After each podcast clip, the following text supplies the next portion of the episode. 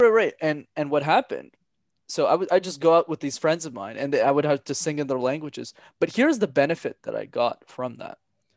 The benefit was my pronunciation in my main languages got exponentially better. So notice the way that I pronounce is very clear. Yeah. Right? Every single word that I say, you're like, yeah, I know exactly what this person is trying to say. That's practiced. I'm not born with that. Mm. So, for example, when I switched to French and I go bonjour, comment allez-vous, notice how when I switched, there's no accent at all, Mm, mm, right? mm. Or if I say in Korean, naseo, or you know, you know, genki desu ka, how are you in Japanese? Notice how there's no accent at any of those switches. So that's practice.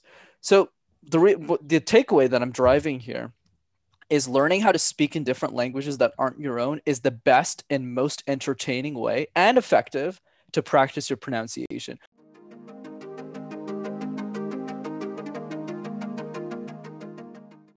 Hey everyone, welcome back to Singing Simply, where through tips, uh, interviews, and tutorials like these, we aim to simplify everything related to learning how to sing. So today I'm super, super excited to have Brendan from Master Talk on board. Thanks for coming onto the show, Brendan. Of course, Ivan. Thanks for having me. Awesome, awesome. So first of all, I'm super excited to have you on the show because I think a lot of our audience are probably already wondering, this is a singing podcast.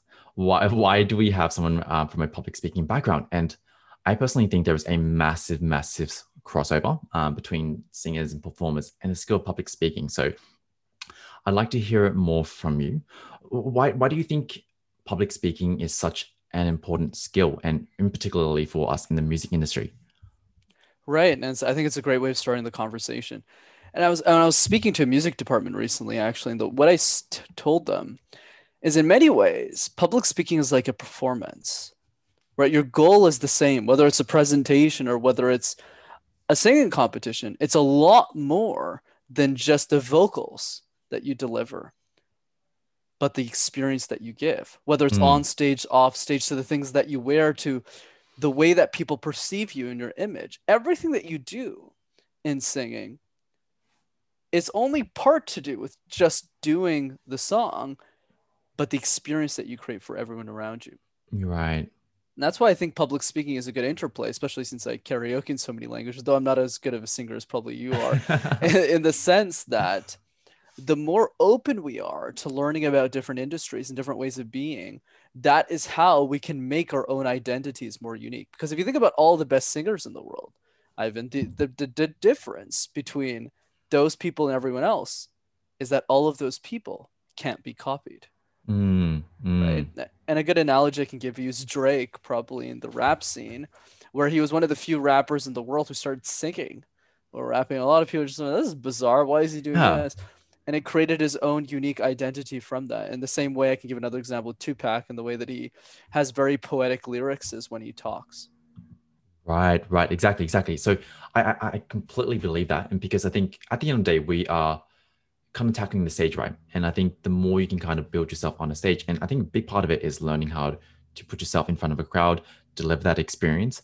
Super, super, super important, and I think um, that actually kind of pulls me to what you founded. So let's talk about Master Talk. You've obviously founded an excellent platform. I've checked out your YouTube channel, and some of the content there is like amazing. Um, so um, tell me a bit more about what's been happening with Master Talk. Like, what kind of got you on this journey? Um, what's the purpose behind Master Talk? Yeah, for sure. Happy to share. So when I was in university, I used to do these things called case competitions. Think of it like professional sports, but for nerds. So other guys my age were, you know, playing footy or rugby or cricket or something. What I was doing is. I was using that same competitive spirit, but I applied it to presentations. Right. So for three years, not only was I, you know, presenting hundreds of times, but I was coaching dozens of people on communication. So by the time I got a job in corporate America, or I guess Canada in my case, I'm based in Montreal, I kind of just asked myself the simple question, which is, what do I do with my life now? How do I make a difference in the world? Mm, And I noticed a lot of the YouTube content was really boring and bl- like very plain on public Yeah. speaking. in Yeah. You know, you got advice from really, really old people. No offense to them, of course. They got great content, but it's just it's just very dull for someone of our own demographic. And that's why, you know, we talked off the record. You know, a lot of my videos have really nothing to do with public speaking sometimes. I like tie in interludes from different sections. I have videos on theater, karaoke, dance, and I apply those analogies back into public speaking. So, in the same way as you being the artist, what can you take from those other industries and bring mm. that back into yours to build your own identity? Mm, that's that's a great point. Um, so, I mean, like, one one of the things I I, I notice is obviously with public speaking, right? It's it's definitely not something that comes easy. And like you, you come from this background where you you've done countless cases, you've done so many talks in front of people, right?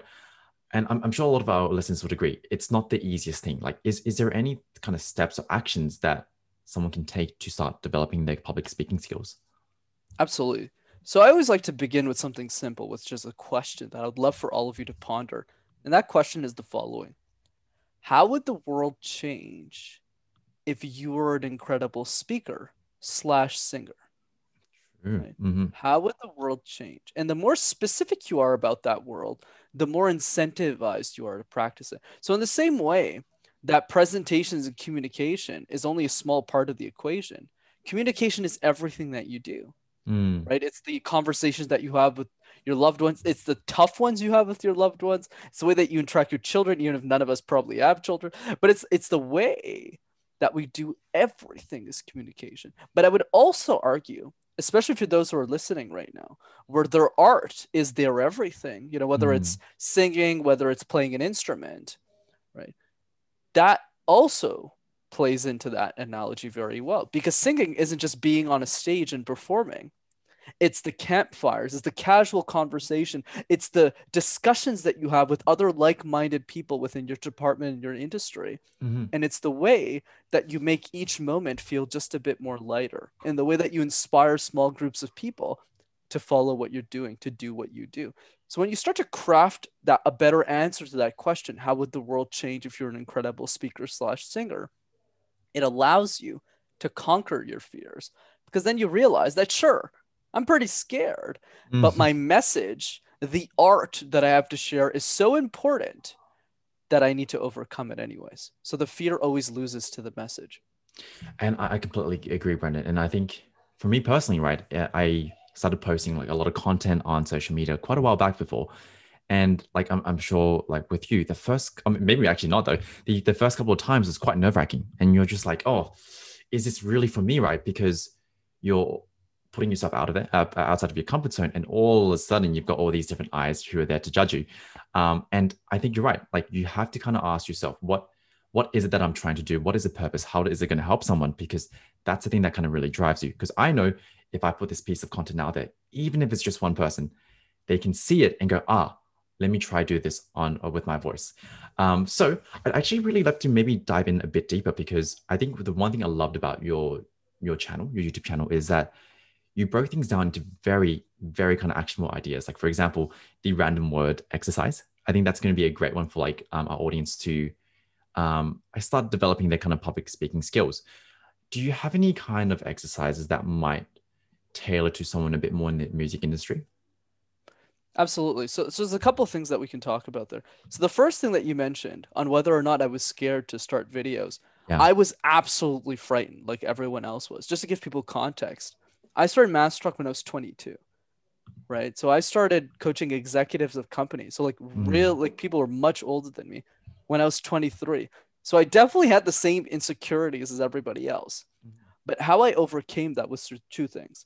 Because I think confidence in anything that you do really stems from two areas. One is preparation that we all know. The more you sing, the more you play, the more you speak, the better you get. Yes. But the second part that not many people talk about is this idea of having a belief system. The mm. people who end up conquering their fears of public speaking, of singing, or really anything that they decide to perform are people who have a point of view on how the world should be. Was right. I scared of these executives? Absolutely. Geez, why are they paying me to coach them? Mm. But I knew I needed their money. Why? Because they're 16, 15, 13, 11 year old kids who are growing up without free access to communication tools. So for right. the quality of the stuff that I put out these days, they're not it's not cheap anymore. So I needed to say, okay, I'm scared of coaching these executives, but I know I can deliver the result and I need that capital or I can't make that YouTube channel sustainable because trust me, it is not sustainable without that coaching. without those fees. So that's the key. So for you, how that translates to somebody who's singing is who is the person or who are the groups of people who are being left out if you don't share your message with the world? And the clearer you are about that person, the more incentivized you are to keep going. So, for mm. instance, I give an example from the industry. Russ, who's probably one of the highest paid artists in the world now, right? Probably makes something like $10 million a year. Yeah. He released 11 albums in like three or four years before before he made it. 11 wow. albums, right? Wow. It's crazy. I'll send you the video after, but it's, it's insane. Yeah. Right? A lot of people told him he was crazy and he had that conviction because there's a small group of people who always listen to Russ. Same thing with me. Like I don't have this huge YouTube channel or anything, but I know the people are who are watching are watching for a reason. And that's enough to keep me going. So you need to find that small group of people. So back to exercises. Mm.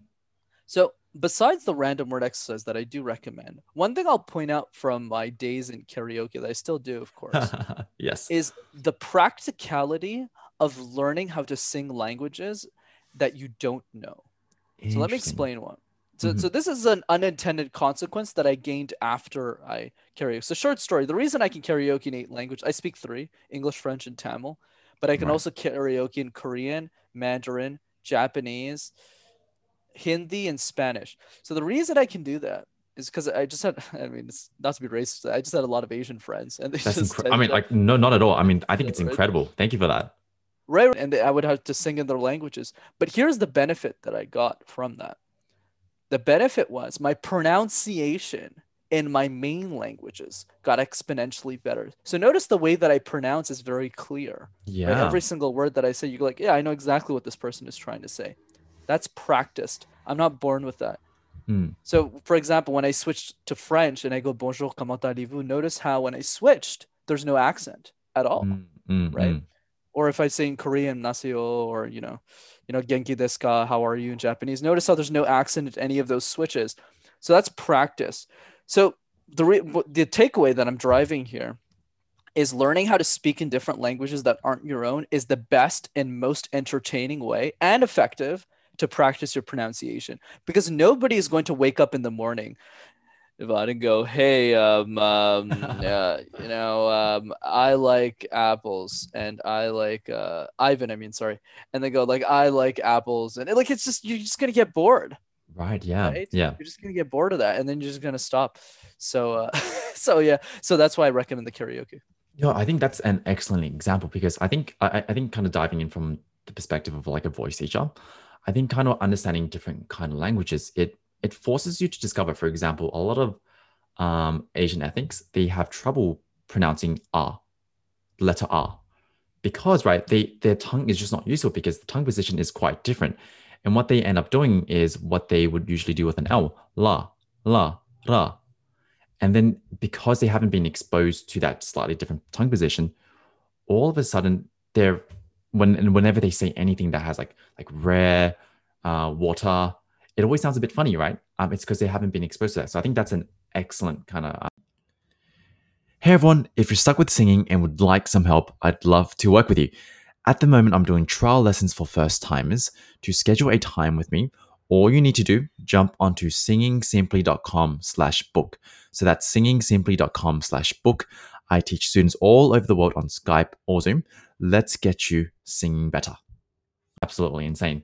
Um, I'd like to dive a bit more into that belief system because I think, um, I, I, do you follow, uh, do, do you by chance know Tom Bilyeu of Impact Theory? Oh, of course, of course. Of course, right, right. Um, I think one of the things that stood out to me and you uh, um, is how you guys are both so driven by your belief systems. And I, I think this is a big part of anyone, like not even public speakers, not even singers, but anyone who wants to kind of get something to happen. Because I think you has to, you kind of have to incept the idea in your brain first. Um, it, uh, beyond the kind of belief system of who else, um, who else would is missing from this, or who needs my kind of service, is there any kind of like other beliefs that you kind of instill in yourself? Oh yeah, a bunch. Bunch, yeah. So I, I think I think one way of thinking about this, Ivan, is that the best advice that I have for people on building your own belief system that nobody does, mm. right? It's the one habit nobody talks about. And mm. no, it's not yoga or meditation or having yogurt every morning. It is the following ask yourself one hard question about life every Mm. single day. If you do that for a month, you'll be a different person. I'll give you some questions to think about. What are you pretending not to know? If you Oh. had all the money in the world, how would you spend your time? And the most important one, if you died tomorrow, what would you want your funeral speech to say about you? Mm. These are the questions that lead to unique insights that lead to a unique belief system. Mm. I didn't just wake up and say, oh, I should probably start a YouTube channel on public speaking tips Mm. in my mother's basement. No, no, no. It started with, hey, why is society asking us to retire at 65 when Kobe Bryant died at 41? When Steve Jobs, who had the best doctors in the world, died at 56? That doesn't make any sense to me. Or another one. Why are people asking us to get married, have two and a half kids, not two, two and a half? Mm. to have a white picket fence because we're not allowed to pick the color of our fence, and to have two cars, not one. Because if you have one, it doesn't look that great, but we need two. Who made up all these rules? And what will happen over a series of questions that you ask yourself about life that most people aren't willing to ask, by the way, because it's painful. When you go through that exercise, you realize that everything is made up. So the Yeah. only thing left to do is to make your own rules. Exactly. I mean, like, I think we're there's so many social constructs that we grew up living by. And a lot of them, frankly, right, it's it worked for a specific time. I mean, the education system is a big one, right? And I don't want to jump into that too much, right? But essentially the education system was not designed for innovation. It was designed more to get very efficient kind of laborers or even apparently soldiers. I think that's where it originated from. Um, and I, I, I frankly just think, yes, you really have to start reflecting. I think reflection was a big maybe theme of what you were kind of going for. Just kind of reflecting, spending some time really reflecting about the world around you. Does it really need to be that case? Um, I think that's absolutely incredible. Okay. Um, I think I did kind of pull you a tiny bit away from public speaking. Um, I'd love to kind of jump back. So, say if you were to coach um, an artist who's about to kind of run her own concert or her own performance, what, what would be what would this kind of journey look like? Say if you're kind of guiding them from an absolute beginner on stage to someone who can really kind of own their part. Absolutely. And what I'm going to say is going to be very counterintuitive, but trust me, Uh-huh. it's super effective. First thing that I do, my best friend's a rapper, so I made him do the same thing. Okay. Go and have 10, okay, for now it's virtual, but after COVID's over, 10 long dinners with 10 of your fans. Okay. Wow. And just Ten of your ask fans. some questions. Right. So one each, one by one. Right. Yep. Okay. Yep. Yep. Because no, nobody hears Beyonce, right? Like, including me. Definitely not Beyonce. I still that, do that to this day. One on one, do 10 of them and just ask them questions. What is it about my music that you like? Take notes. Why do you listen to my stuff? If I were to have an event, would you come? Why would you come? And then they'll start talking and pouring their hearts into you and saying, Oh, I love your music because of this, this, this. Talk to all 10. You'll be a completely different person because you'll realize that your music has nothing to do with you. Actually, negative to do with you. It has absolutely nothing. Mm. It has everything to do with the 10 people you're listening to. And once you Mm. realize that and it's very clear in your head, then you'll understand the importance of sharing your music with tens of thousands of people. Because if you don't have that desire, why would you want to get on a stage? Why would you want to practice? If you don't have a Mhm. desire to go after, you don't need to be Justin Bieber, right? That's not the point I'm Mm, making. mm. But if you want, if you have like 300 fans, you can't just go to 50 different countries and speak to six of them all individually. You, you just won't make money. You won't be able to make this sustainable, which leads to the following conclusion. You can do one or two events, 150 each. Mm. So you need to learn how to speak to those crowds, even if the crowds are small but big relative to the discussion that we're having right now. Mm. So the first step is getting really clear about why your music matters to the fans who listen to you. Mm. After that, after that's super clear, the next thing you want to do is you want to understand what are the other other artists that they listen to and why. Right. Right. And then the third thing you want to do, I'm kind of brainstorming a bit as I'm speaking to you, but it actually Mm. it sounds pretty good actually. Yeah, it And makes the, sense. third, and the third step, which is very counterintuitive once again, all of the artists that those people named, ask yourself, how what big crowds do they speak in front of? And then the final question is, do you want to be like them? Mm, And if the question is yes, then you can go into the public speaking videos. Then we could talk about the random word exercise and then we ramp up your communication skills. But the first thing you want to do is get clear on three things why your fans love your music, Mm. what other people do they listen to, and do you want to become those people? Right. Okay. That's incredible. Because what I love about the way you're approaching things already is you always tackle things from a why. Almost like, why are you doing this? Why, why, why? Because I think that's probably the biggest thing that stops a lot of people. Because um, I'm not sure if you've heard the quote right. A, a lot of times, procrastination isn't because you're lazy, it's because you lack clarity and you lack a reason, right? Um, and I think that's the case. A lot of people, they, a lot of singers I've worked with, some of them are absolutely talented, but a lot of times what might be holding them back is they don't really understand why they're doing it. They're just like, oh, I just like music. What you're telling them is you you got to dive a bit deeper. Why are you creating music? Why do people want to listen to your music? All that stuff is very very important. Um, I, I absolutely love that. Now, right, and I can guarantee you, by the way, mm-hmm. that every single person, you know, the singers that you talked about, every single person they admired didn't just like music. Yeah.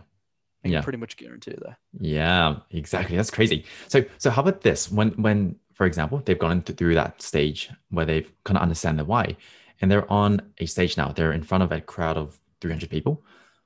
How, is there anything they could do with like their body language, the way they speak, anything like that to deliver the message better?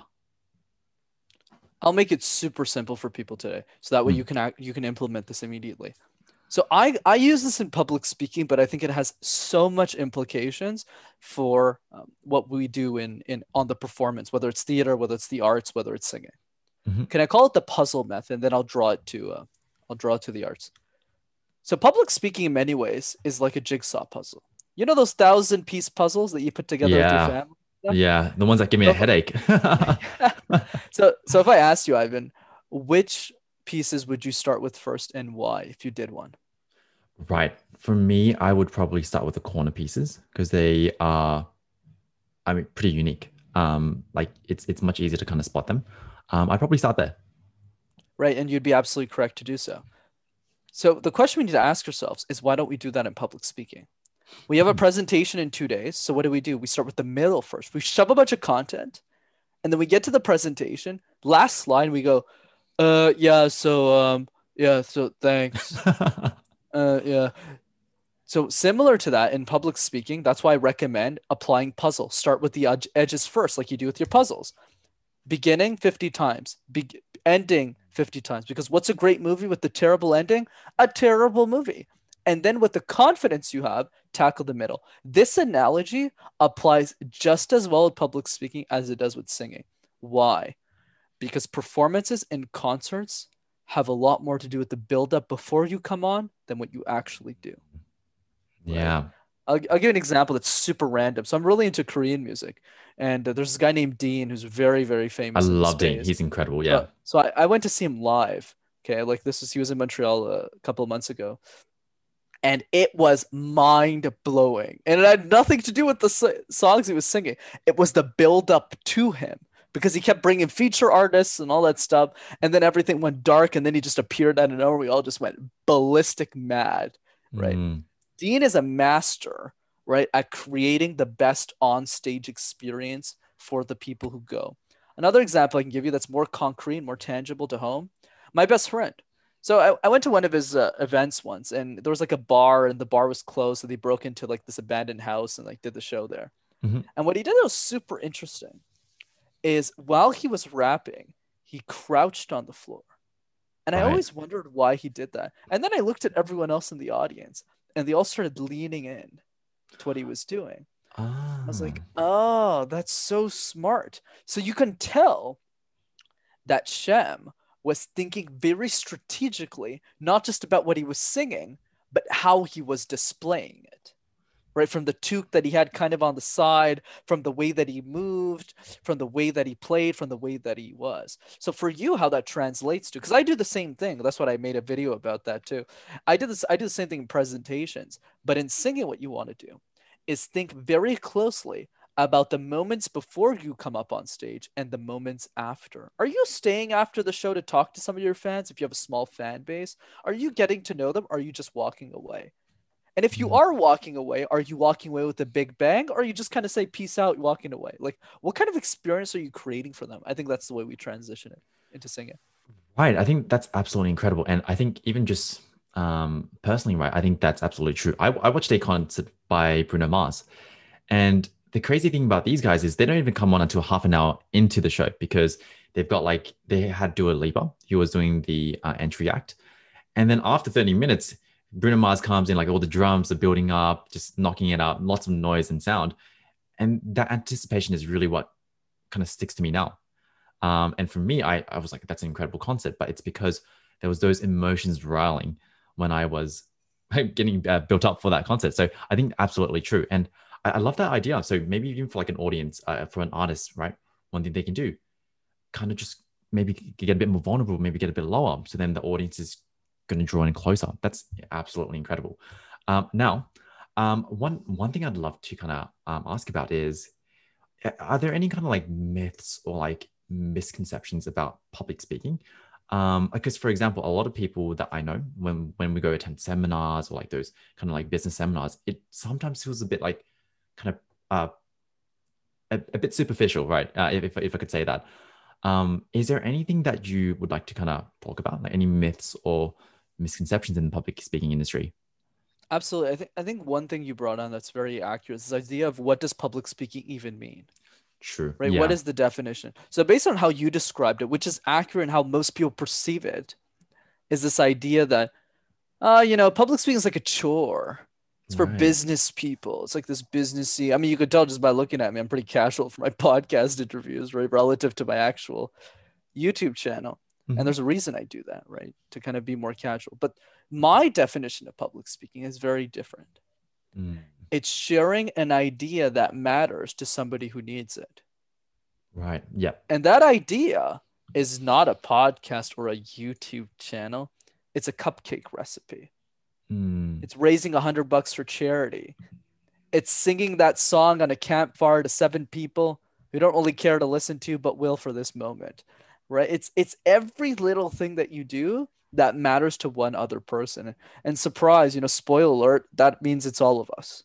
mm, Right. It's not just the it's not just those uh businessy uh people you you described that I guess I'm a part of. Guilty as charged but at the same time it's not just a, a skill that is exclusive to them in the same way by the way that singing is not just for the people who are good at it they're also for the people who are horrendous at it like me guilty is also charged so it's this idea of how do we expand the definition of public speaking in a way that's accessible to everybody. You don't need to be a world class speaker to leverage communication, but you need to have an understanding as to Mm, why your art demands it or Yeah. can benefit from it, rather. Yeah, I, I completely agree. And I think another one is um, I, I personally I read a lot of, like books on sales, sales and marketing, and I agree. A lot of people kind of confine it to this narrow definition. If you're selling like I don't know, like Avon products or like something along the lines of that, where you're going door to door, right? But frankly, that isn't the case, right? What about that moment when you're you have to convince your mom you're moving out, right? All those things, right, require the ability to negotiate and convince someone, right? And I think people go too narrow, and I think we, could- as you pointed out really well, Brendan, we got to start expanding our, um, I guess, where things that these kind of skills are, uh, can be applied. They can definitely be applied to more scenarios than you think of.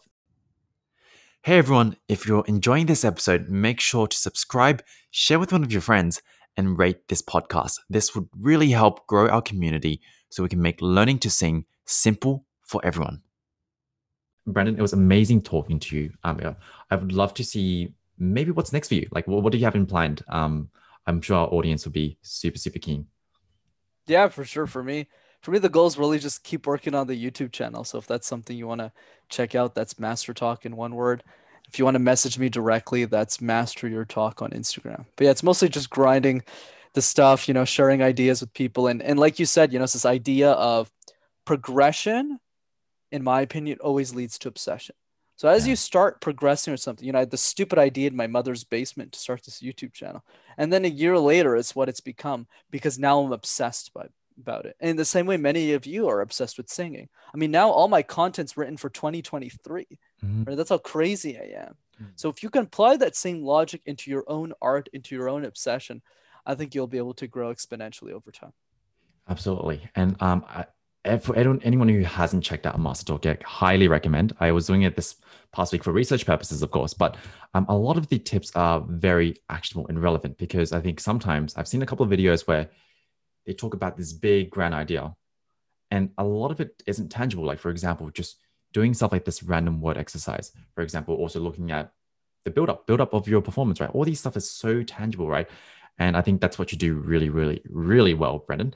Now, before before we jump off, um, is there maybe one last kind of small actionable? Say, say if the, our audience had, could only take one thing away from this, what would that be? I know it's hard. I know it's hard, but what would be that one thing? Right. So I'm going to say something a bit different. I was like leaving Mhm. with a fun quote, and that quote is as follows Be insane or be the same. If you want to be like everyone else, that's totally fine. But if you made it 32 minutes in this conversation, you probably want to make a difference in the world. You probably want to do something great. So the only advice that matters, whether you're a rapper, a singer, a performer, somebody who likes theater, or somebody who wants to be a speaker like me, the advice is for you to do great things. You need to Mm. learn the art of becoming crazy. Don't you find it odd that a 22 year old kid started a YouTube channel in his mother's basement, not on pranks, not on vlogs, but on public speaking communication tips, then on to coach executives of companies the age of 23, but still lives in his mother's basement, dances alone in that basement for an hour a day, karaoke's in eight different languages, doesn't plan on moving out of his mother's house. And that is the point. None of the decisions in my life make any sense. And if you start making decisions that only make sense to the only person that matters, which is you, you'll probably become successful.